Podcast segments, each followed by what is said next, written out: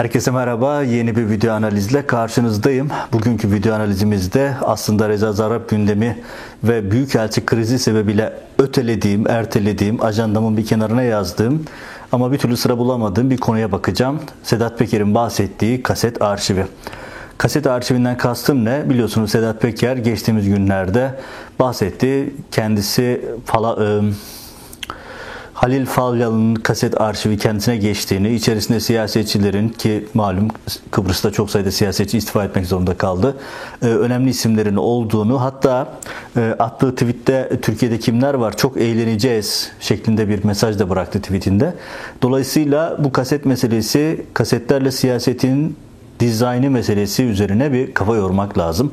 Bu videoda size daha önce pek duymadığınız e, Türkiye gündemine damga vuran bir takım olaylardaki kaset etkisini, kasetlerin siyaseti belirleme, bürokrasiyi şekillendirme noktasında kimlerin neler yaptığını dair biraz geriye götüreceğim. Ve çok temel bir sorumuz var. Sedat Peker gerçekten bir kaset arşivine sahip mi? Dahası Sedat Peker'in elinde olduğu söylenen kaset arşivi kimin kaset arşivi? Çünkü o çok belirgin bir şey. Daha doğrusu şöyle söyleyeyim. Peker'deki arşiv kimin? Çünkü bir şeyler olup olmadığını yani sızan kasetlerden bir şeyler olduğu anlaşılabiliyor. Ama bu sızan, e, sızdırılan, servis edilen görüntüler sadece Kıbrıs'la mı Kıbrıs'taki bir grup insanla mı ilgili yoksa Türkiye'ye Ankara'ya uzanacak mı? Başka insanları, başka AKP'nin özellikle AKP'nin başka isimleri bu e, seriye katılacak mı? Bu çok belirleyici bir soru olacak. Şimdi Biraz geriye gideceğiz. Biraz dosyaların içerisinden size bir takım isimler, tarihler, olaylar süzerek anlatacağım. Çünkü dava dosyalarına girince çıkmak çok kolay olmuyor. Oraya gitmeden, daha boğmadan size Türkiye'deki kaset merkezinin neresi olabileceğini yaşanmış örneklerden anlatmaya çalışacağım. Tabi Sedat Peker'in söylemi çok önemli. Çünkü Sedat Peker e, popüler bir isim. Milyonlarca insan Sedat Peker'in tweetlerini, paylaşımlarını izliyor. Her ne kadar videolara kadar popüler olmasa da sosyal medya paylaşımları önemli ve gündem olmaya devam edecek. İşte bu noktada ben size biraz havuz medyasının çok sevdiği tabirle büyük resmi anlatmaya çalışayım. Çünkü gerçekten söylendiği gibi bu konu Türkiye'ye, Ankara'ya doğru uzanırsa biz bu konuyu daha çok konuşacak gibi duruyoruz. Şimdi önce bir şey hatırlatayım. Ee, Sedat Peker ile ilgili çok video yaptım. Anlatımlar üzerine çok analiz yaptım. Onları açmaya çalıştım. Ee, çünkü e, bazı şeylerin daha iyi anlaşılabilmesi için e, hadiseleri biraz geriden alıp anlatmak gerekiyor. Bunu yaparken şunu ısrarla söylüyorum. Hani Sedat Peker bir senaryo ortaya attı. Dedik işte evime baskın yaptılar, kızıma silah doğrulttular. Bu yüzden şunları yapacağım, böyle yapacağım, işte size hayatı zehir edeceğim vesaire. Ve ben bu söylemi başından bu satın almadığımı söylüyorum. Sedat Peker evet yani kızına, ailesine yapılan yakışıksız bir şeydi. Hani bir hesabınız varsa çıkar onu delikanlı gibi muhatabıyla görüşürsünüz. Muhatabıyla kavga edersiniz, muhatabıyla savaşırsınız. Gidip kadınlarla, çocuklarla, yaşlı insanlarla, hastalarla uğraşmazsınız. Hani Erdoğan rejimi bunu bugün çok fazla yapıyor. Hani bu da çok şaşırtıcı bir şey değil. Sedat Peker bu noktada haklı. Yani kimse gidip eşiyle çocuğuyla uğraşmamalı. Hani racon diye bir tabir var ya, racona da ters, ahlaka da ters, her şeye ters. Ama ben Sedat Peker'in başından bu yana bunu bir nevi cover ettiğini, bir nevi bunu e, senaryonun önüne koyduğunu ama asıl meselesinin o olmadığını düşünüyorum. Nedir? Asıl meselesi bence şu Sedat Peker'in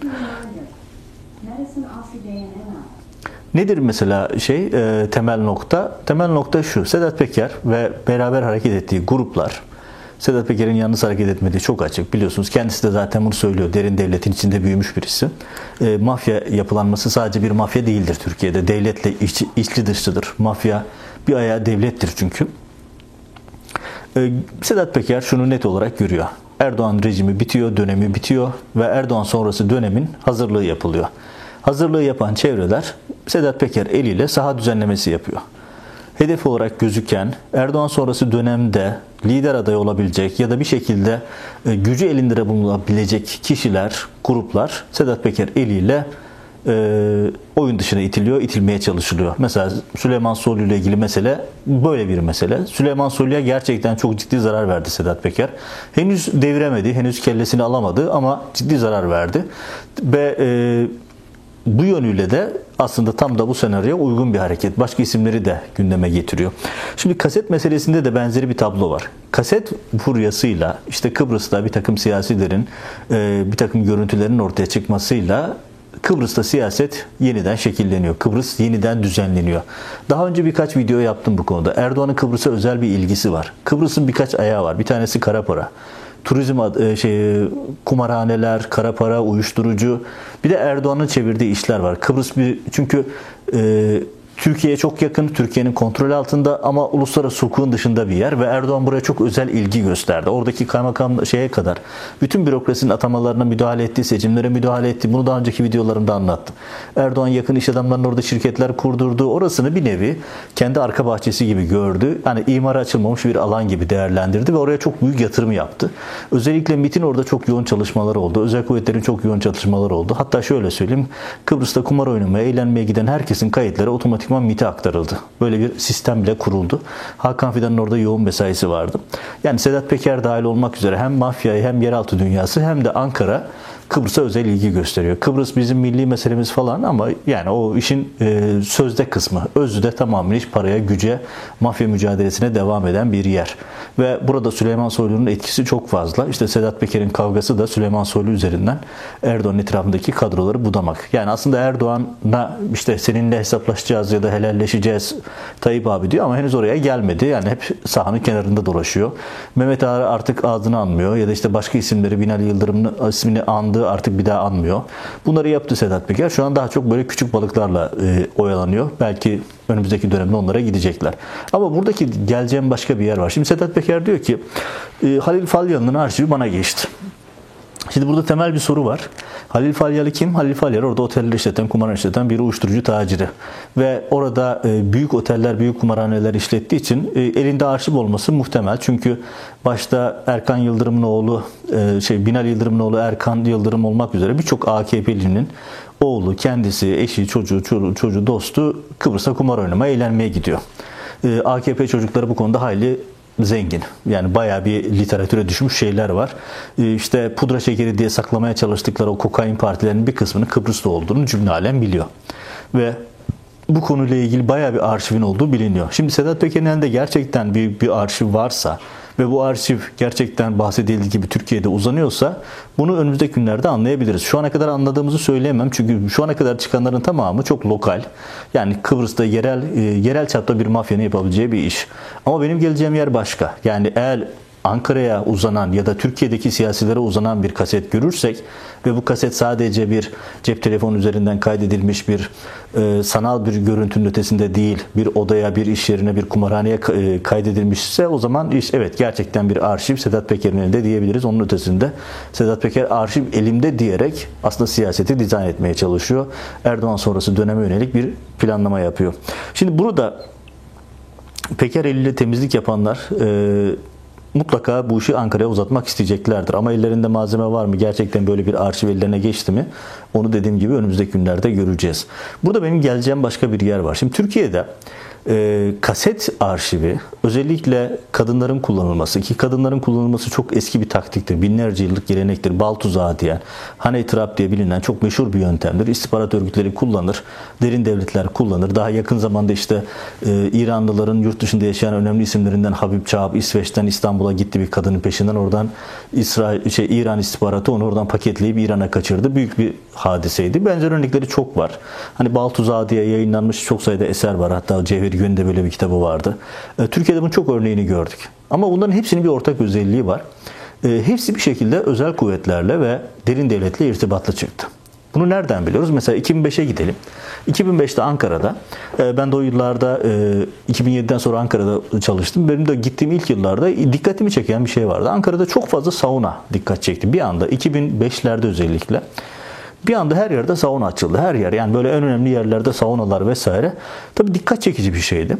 Ee, ama yani açıkçası benim çok da böyle hani sauna falan merak olan bir tip olmadığım için hiç gittiğim yerler değil, bildiğim yerler değil. Ama biz nerede 2005'in içerisinde tabii bir anda gündemimize sauna düştü. Nasıl düştü? İşte önce Asayi Şube'den başlayan bir operasyon sonra işin içerisine terör organizesi vesaire girdi. Ankara'da sauna çetesi diye bir operasyon yapıldı. Şimdi operasyonda işte bir saunayı ele geçirme, klasik basit bir mafya e, mücadelesi gibi aç, başladı ama arkasından neler çıktı? Özel kuvvetlerce asker işte Nuri Bozkur çıktı. Şimdi Ukrayna'da Erdoğan'ın e, silah ticareti, işi de gönderilen, satılan silahlarda aktif rolü olan bir isim. İşte soğan tırlarının içerisinde silah saklayıp işi de satan adam. Şimdi ifade veriyor ve Erdoğan'ın kabuslarından bir tanesi Erdoğan onu oradan alabilmek için bizzat Ukrayna'ya gitti ve bizzat orada ben bu adamı istiyorum dedi. Öyle kritik bir adam. Başka kim çıktı? Kasım Zengin çıktı. Kasım Zengin özel kuvvetlerin devşirdiği gri personellerden, şey pardon siyah personel olarak kodlanmış önemli bir isim. Çetenin lideri. Yanına bakıyorsunuz kim var? Ertuğrul Çakır, Emniyet Genel Müdür Yardımcısı. Bakın asker, özel kuvvetlerci. Emniyet Genel Müdür Yardımcısı çıkıyor. Eh, Mitçi Osman isimli sahte kimlik dolaşan birisi var. Gerçekten MİT'e çalıştığı konusu netleştirilememiş. Arkasından bürokrasiden isimler var ve dahası İbrahim Tatlıses de var. İbrahim Tatlıses gerçi daha sonra mahkeme aşamasında dönemin ruhuna uygun olarak bunu işte şöyle oldu böyle oldu şeklinde bir takım söylemleriyle ortaya attı ama daha sonra işte bunlar kumpas falan dendi dönemin ruhuna uygun olarak ama ortada dört dörtlük bir e, operasyon vardı ve operasyonun içerisinde neyle karşılaştı? Kasım Zengin hatta o dönem operasyon süresince işte bunlar ne yapıyordu? Önce özetleyeyim. İşte saunayı alıyorlar. Saunaya gizli kameralar yerleştiriyorlar. Oraya gelen siyasetçi gelmiyorsa da getirmeye çalışıyorlar. Kadınları kullanıp gel, getirenler, gelenler işte onların oradan kayıtlarını alıp şantaj yapıyorlardı. Böyle bir şey ama o dönem dikkatini çekerim Ankara'da 300 tane sauna varmış. O dönemki çalışmalardan tekrar dönüp baktım. 300 tane sauna var ve bunların kendi aralarında oturmuşları bir havuz sistemi var. Hatta her sauna o havuza belli bir miktar para veriyor ve bu network'ü yöneten bir yapı var. İşte o network'ü yöneten yapının bir ayağı da özel kuvvetler. Bir ayağı jandarmaya gidiyor. Çünkü birçoğu jandarma bölgesine düşüyor ama asıl önemli olan şey şu. Türkiye'de bu tip yapılanmaların bir ucu her zaman özel kuvvetlerdir. Çünkü halkı koordine eden, derin devlet adına halkla ilişki kuran, orada koordine eden, hedefleri koyan, insanları yetiştiren, gerekse tetiği çektiren yapı özel kuvvetler. Şimdi özel kuvvetlerden Nuri Bozkır'ın olduğu bir ekip. içinde emniyetten, Emniyet Genel Müdürü, şey, Emniyet Müdürü Yardımcısı Ertuğrul Çakır da var. İbrahim Tatlıses var. Kasım Zengin var. MİT'in koordinasyonunda yetiştirilmiş özel kuvvetlerden geçmiş bir adam. MİTçi Osman isminde başka birisi var. Başka isimler daha var. Şimdi bunlar oralara düşen, e, gelen siyasilere iradesiyle ya da tuzak kurarak kayıtlarını alıyorlar. Bürokratların kayıtlarını alıyorlar ve buradan şantaj yapılıyor hedefler belirleniyor. E, o dönem 3 tane CD vermişti e, Kasım Zengin sorgu esnasında. Ama soru şuydu. Asıl soru 65 tane CD kayıptı. Yani 65 tane CD'ye ulaşılamadı operasyon yapan kişiler. Normalde 68-69 CD'nin olduğu söyleniyordu ki arşiv olarak. Şimdi Sedat Peker diyor ya arşiv ele geçirdim ya da arşiv bana geçti. Acaba Sedat Peker'in bahsettiği arşiv bu saunada kaybolan 65 CD'lik arşiv miydi? Ya da işte o zaman operasyonu yapan birimler bunu ele geçirememişti çünkü. Acaba bu o CD miydi? Ya da Kasım Zengin'in verdiği 3 CD'nin içerisinde kimler vardı? Çünkü hatta şöyle bir magazin detay da aktarayım. O dönem bu operasyon yapılırken Ankara'da büyük panik çıkıyor. Ee, birçok siyasetçi hatta birçok kamuoyunun tanıdan, yakından tanıdığı AKP'li isim o dönemin e, bu operasyon yapan emniyet müdürünü arayıp e, hep şu numarayı söylüyorlar. Ya işte bir arkadaş soruyor acaba kimler varmış bilginiz var mı? O kasetlerde kimler var, kayıtlarda kimler var şeklinde. E, kamuoyunun ta- gerçekten tanıdığı, bildiği ekran önünde olan siyasiler bunlar. Tabii bayağı enteresan e, kulisler de konuşuldu. İşte X şahıs, Y şahıs, Z şahıs vesaire ama benim işin o kısmında değilim. İşin kurumsallaşma kısmını anlatıyorum. Kurumsal bölümünü anlatıyorum. Yani Türkiye'de kasetlerle Türkiye'nin yaygın bir şekilde yerel mafya örgütleri mesela Ankara'da bu konuda belirgin bir mafya örgütü olarak işte Kürt Ahmet'in yönettiği yerler vardır. Bilinen bir isimdir. Daha sonra Alaaddin Çakıcı'yla e, beraber e, kol kola yürüdükleri de zaten piyasaya düştü. Hatta Ankara'da bu işi lokal seviyede yöneten e, Tatu Ramazan isimli birisi vardı yanlış hatırlamıyorsam. Bu e, kadınları ayarlama, onları servis etmiş yapıyordu. Hatta orada da şöyle bir e, ayrı detay daha söyleyeyim. O operasyon çünkü çok güncel, büyük bir operasyondu. Bu işlerde seviye seviye. Mesela yani hani sıradan insanlar için kadın ayarlayan kişiler başka, üst düzey siyasiler için ayarlayan başka, daha üst düzeyler için ayarlayanlar başka. Mesela orta ve üst düzey ayarlayanlar için söylenen menajer isimli, menajer deniyor onlara. Hani böyle daha böyle elit bir havaya sokuyorlar. İşte bu ünlü isimler, siyasiler, üst düzey bürokratlar, üst düzey emniyetçiler, onların kendi garson yerleri vesaire oluyordu. Bunlarla işte bunlardan menajerler arıyorlar. Menajerlerden sipariş veriliyor vesaire. Böyle enteresan bir network var ama şimdi işin şu kısmı yani işin para para kısmı büyük ama İşin derin devlet yapısı ve özellikle de özel kuvvetler üzerinden MIT'e uzanan kısmı daha da enteresan. Çünkü bu çok organize bir şekilde yapılıyor. Yani yüzlerce sauna kuruluyor, yüzlerce yerde kayıtlar alınıyor bu kayıtlar arşivleniyor. Bu kayıtlar üzerinden şantaj yapılıyor. Mesela nedir? İşte e, Saadettin Tantan'ın son döneminde mesela büyük bir enerji operasyonu vardı. E, o tapelerde çok iyi hatırlıyorum. Çünkü bir tane bürokrattan şikayet ediyor mafya. Diyorlar ki ya bu adam çok düzgün, Yani içkisi yok, kumarı yok, karı kızı yok. Ne yapacağız bu adamla? En son mafya lideri diyor ki ya diyor adamı en azından bir yemeğe çağırın. Bir tane de e, açık saçı giyinen bir kadını yanına hemen zorla oturtun fotoğrafını çekin diyor. Yani böyle şeyler kayıtlarda hep karşımıza çıktı. İşin bunlar e, şey kısımları ama bir takım önemli siyasilerin, bir takım üst düzey bürokratların isimleri çok konuşuldu. Yani mesela parantez açayım. İstanbul Başsavcısı Hadi e, Salihoğlu'ydu yanlış hatırlamıyorsam. En kritik operasyonları yapan isim. Mesela o sürekli Kıbrıs'a kumar oynamaya giderdi. Kıbrıs'ta çok sayıda yere gittiği geldiği bilinirdi. Mesela sürpriz bir şekilde emekli oldu. Kulislere göre o dönem e, bu tip bir şantajın muhatabı olduğu yönünde şeyler söyleniyordu. Tabii ki bunlar ispata muhtaç, zaman isteyen şeyler, ispatlanması zor ama Kıbrıs'a kumar oynamaya, eğlenceye giden AKP'li isimler, üst düzey bürokratlar e, şu anda büyük bir panik yaşıyor. Çünkü Sedat Peker'in elinde olan kaset arşivinde acaba kimler var? Ya da Sedat Peker'in elinde olduğu söylenen arşivde işte savunma çetesinde olan o arşivin ne kadarı orada? Çünkü bunlar Sedat Peker'e bir, bir güç tarafından verilmiş. Şimdi Sedat Peker de Veli Küçük'le irtibatlı. Veli Küçük ona e, manevi oğlu gibi da, e, tanımlıyor kendini. Ve o yapının da Ergenekon operasyonu sürecinde ve öncesindeki dönemlerde süren operasyonlardan biliyoruz ki o yapının da böyle bir özelliği var. Mesela işte Seyhan Soylu, Sesi lakaplı Seyhan Soylu.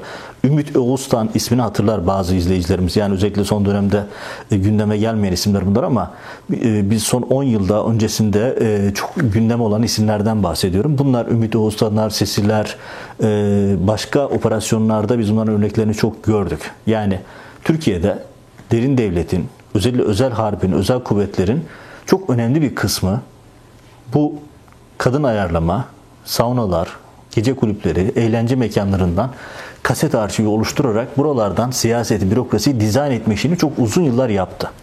Ve burada çok ciddi bir arşivin oluştuğu yönünde veriler de var.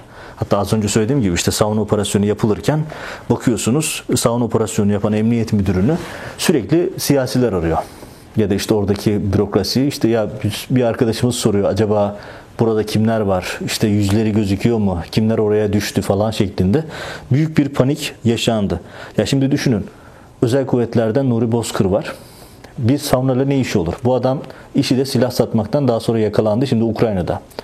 Emniyet Genel Müdürü Yardımcısı Ertuğrul Çakır. Bir sauna operasyonunda ne işi olur? Saunanın içerisinde ne olur? Ertuğrul, e, İbrahim Tatlıses'in orada ne işi olur? MİT'çi başka isimlerin orada ne işi olur? Niye? Çünkü bunlar çok etkili yöntemler. Yani saunalara, gece kulüplerine, işte otellere e, kadın üzerinden şantaj yapmak çok uzun süredir işe yarayan bir şey ve Türkiye'de bu konuda e, çok ciddi bir birikmiş e, şey var, e, kültür var, e, birikmiş bir e, gelenek var ve bunu derin devletin bir ayağı çok iyi yapıyor. Yani her ne kadar son yıllarda siyasi konjonktür gereği ya da işte hani zamanın ruhu olarak işte herkes olayı her şeyi cemaate bağlıyor ama bu olayın böyle bir olay değil. Yani Türkiye'de kaset üzerinden, de, e, kayıt üzerinden e, mafyanın kadınları kullanması, bunları kaydetmesi, onların da istihbarat uzantılı bir takım networklerin parçası olması hayli eski bir konu. Ve dolayısıyla hadise sadece e, işte Baykal ya da MHP kasetleri üzerinden cemaate bağlanabilecek bir şey değil. Bu siyasi konjonktür gereği yapılmış bir şey. Yoksa herkes Baykal kasetinin hikayesini de biliyor. Herkes başkalarını da biliyor. Yani mesela düşünün kaset konusunda hatırı sayılır bir birikimi olan isim Melik Gökçek'tir. Çünkü Melik Gökçek'in Ankara'daki mafya örgütlerini kullanarak rakiplerini, siyasi rakiplerini e, kayda aldırdığı, bunlar üzerinden arşiv tuttu ve bunlarla şantaj yaptığını bilmeyen yok. Bunu en iyi herhalde Turgut Altınok bilir. O dönemki eski rakibi bu, e, bilen isim. Şimdi burada e, yani şimdi bu noktada şunu tekrar hatırlatayım. Şimdi Sedat Peker önümüzdeki günlerde yeni kasetler ortaya çıkaracak mı? Erdoğan'ın Kıbrıs'a yaptığı yatırımların parçası olarak kumar oynamaya giden bürokratlar, siyasiler, AKP'liler, onların çocukları ya da başkaları bu arşivlenen çünkü bunların hepsi arşivlendi. MIT'in özel bir birimi özellikle de Hakan Fidan'ın yönettiği MIT'in özel bir çalışması var Kıbrıs'a yönelik. Çünkü Erdoğan buraya özellikle hani elinin altında ama kanunun hukukun dışında bir alan olarak özellikle çalıştığı bir alandı burası. Şimdi oradaki arşivler gerçekten bir derin devletin bir ayağı, bir parçası olarak Sedat Peker'e verildi mi? Çünkü yani Sedat Peker gidip oraya kaset koyacak, e, kamera koyacak değil yani. Sonuçta hani bu iş yapan bir network lazım ve bu network bir yönü itibariyle devletle irtibatlı ve gerçekten onları verdiler mi? Soru şu. O. Acaba gerçekten özel kuvvetler, derin devlet, kasetler üzerinden Türk siyasetini ve Erdoğan etrafındaki herkesi şekillendirip Erdoğan sonrası dönemi Sedat Peker'in eliyle mi hazırlıyor? Bunların hepsi önemli sorular üzerinde kafa yorması gereken sorular. Ama özellikle de şunu hatırlatalım. Mesela Kıbrıs'a sık giden AKP'liler tedirgin derken mesela Erkan Yıldırım. Biliyorsun Sedat Peker bunu açıkladı. Aslında bir de şu parantezi açalım. Sedat Peker bugüne kadar e, büyük kelle almadı. Aldığı kellelerin hepsi e, çerez sayılır. Yani birkaç gazeteci işte Kıbrıs'ta Türkiye siyasetine çok etkisi olmayacak birkaç siyasetçi. Asıl mesele Türkiye'den alınacağı kelle var mı? Özellikle yani Süleyman Soylu beceremedi. Şu ana kadar Süleyman Soylu hala direniyor. Erdoğan hala o kelleyi almadı. Ama Türkiye'den alabileceği kelle var mı? Ya da önümüzdeki günlerde alacak mı? Onu ayrıca göreceğiz. Ama mesela biz bu e, süreçte şunu net olarak adını koymak lazım. İşte İstanbul Savcısının Kıbrıs'ta kumarhaneye gitmesi ve sonra sürpriz bir şekilde emeklerin istemesi gibi gelişmeler. Erkan Yıldırım'ın kasetle şantaja uğraması, orada ne tür kasetler var bilmiyoruz. İşte bu kokain içerken daha sonra daha doğrusu bunu e, pudra şekeri diye satan ve bunun üzerinden e, durumu kurtarmaya çalışan kişinin de e, oralarda bir takım kasetlerin olduğu yönünde sosyal medya paylaşımları var. E, WhatsApp gruplarında, sosyal medyada e, benzeri şeyler yoğunlukla konuşuluyor. Ama asıl geleceğim yer dediğim gibi çok dağıtmadan bir yere geleyim. O da şu. Ee, Türkiye'de bu işlerin e, merkezi savunma çetesi çok iyi bir örnekti bu konuda. Ee, Seyhan Soylu, Sesi lakaplı Seyhan Soylu çok örnekti. Ümit Oğuz'tan, Ümit Oğuz'tan örneği çok iyi bir örnekti. Veli Küçükler döneminden hatırlarız. Devletin bir kanadı, özel kuvvetlerin bir kanadı sokağı, mafyayı organize ederek hayat kadınlarını kullanarak ya da bir dönem çok popüler olan şekliyle yurt dışından özellikle Doğu blokundan hayat kadınları getirip ya da genç kızları getirip onları bürokrasiye pazarlayan, siyasilere pazarlayan yapılar vardı ve bunların hepsi o derin devlet yapılanmasının bir ayağıydı. Hatta işte Ergenekon operasyonu sırasında mafyanın e, organize edilmesi başlıklı metinlerde de bu tip çalışmaların izini görüyorduk. Yani bu hadise e, özetle söyleyeyim böyle çok detaya inmeden çünkü yapısı itibariyle evet yani konuşma insanın hoşuna giden başlıklar bunlar ama özü itibariyle de böyle çok da e, anlatmak istediğim ya da üzerinde durmak istediğim şeyler değil. Ama şu ana kadar yaptığım, gördüğüm çalışmalardan, edindiğim izlenimlerden, bu işlerle çalışan insanlardan aldığım bilgi, çalışan insanlardan edindiğim izlenim şu. Ee, çok ciddi bir kaset arşivi yapılmış. Sauna çetesinden sadece 65 tane kaset kayıp, CD kayıp pardon. Bu CD'de kimlerin kaydı vardı, hangi siyasiler, hangi bürokratlar oradaydı, kimlerin elinde ve bunların isimleri, bunlar bu e, kayıtlar sebebiyle ne tür şantaja uğradılar, Bunlar çok önemli sorular. Yani askerseniz, istihbaratçıysanız, siyasetçiyseniz, üst düzey bürokratsanız bunların hepsi milli güveni de ilgilendiren konulardır. Burada çok hassas olunması gerekir. Ve bu mesele yani Sedat Peker'in ağzına e, kapağını açtığı kaset arşivi meselesi önemli bir konu. Bu konuyu yakından takip etmekte fayda var. Çünkü bu konu dediğim gibi magazin konusundan ziyade milli güvenliği ilgilendiren, ülkenin geleceğini ilgilendiren bir konu. Çünkü siyasileri bir şekilde tuzağa düşürüp, bürokratları tuzağa düşürüp onun üzerinden şantaj yapılıyorsa kim bilir hangi tür e, hayati kararlar e, alındı, hangi hayati belgeler başkalarına verildi sorusu daha da önemli hale geliyor. Ama unutulmaması gereken bir şey var. Hep söylüyorum. Tekrar onu söyleyerek bitireyim. E, Türkiye'de bu işlerin yönetildiği, yapıldığı bir mekanizma var. Bu mekanizma doğrudan istihbarata, özel kuvvetlere bağlı ve bilinen o ki Erdoğan da bunu bir dönem çok aktif olarak kullandı. Hatta bir dönem e, Ankara kulislerine düşen bir bilgiydi. Bu e, arşivlerin olduğu, daha doğrusu bu CD'lerin tutulduğu arabanın bagajından bir e, şeyin çalındığı kulislere düştü. İşte bir çantanın çalındığı ve bunun içerisinde bir takım kasetlerin olduğu bilgisi düşmüştü kulislere. O sonra kapatıldı gitti o konu. Sonra ne oldu açıkçası ben de bilmiyorum. Yıllardır yurt dışındayım. Ama şunu da biliyoruz. İşte Erdoğan'ın da bunlar üzerinden bir takım e, işlerini yaptığı, bir takım muhalif isimleri böyle dize getirdiği ya da onları bağladığı, e, bir takım işlerin içerisinden çıktığı da biliniyor. İşte bunu biz e, hatta işte hatırlarsınız biliyorsunuz Baykal döneminde Erdoğan e, kaset yayınlanmadan izleyip e, yakın gözlüğünü isteyip kasetleri izledi ve onda birini kaydettirdi zaten bilinen bir şeydi. Adnan Oktar meselesinde benzer örnekler çok anlatıldı. Sisi meselesinde anlatıldı. Dediğim gibi yani bunu uzattıkça uzatmak mümkün. Böyle bir e, uzun yıllara dayanan bir e, Türkiye'de bir yapı var. Özellikle de istihbarata, özellikle de özel kuvvetlere bağlı olarak çalışan sokağı, mafyayı, hayat kadınlarını kullanıp bunlar üzerinden siyaseti şekillendiren bir yapı var. Eğer gerçekten bu yapının elindeki arşiv Sedat Peker'e verilmişse, Sedat Peker'e geçmişse o zaman e, daha önceki tezimi destekleyen bir tabloyla karşı karşıyayız. O da nedir? Erdoğan'ın gittiğini gören derin devlet, derin yapı adına her ne derseniz deyin Sedat Peker eliyle piyasayı düzenliyor. Daha önce de söylediğim gibi Sedat Peker eliyle Sedat Peker, Erdoğan sonrasının iddianamelerini yazıyorlar, fezlekilerini yazıyorlar.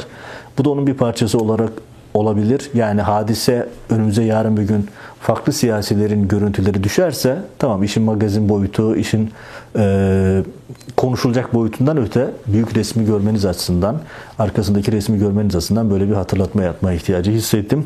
Takipte kalacağız. Gelişmeleri izlemeye çalışacağız. Çünkü hadise düz göründüğü gibi değil. Arkasında başka hesaplar, başka mücadelelerin yansımaları da var.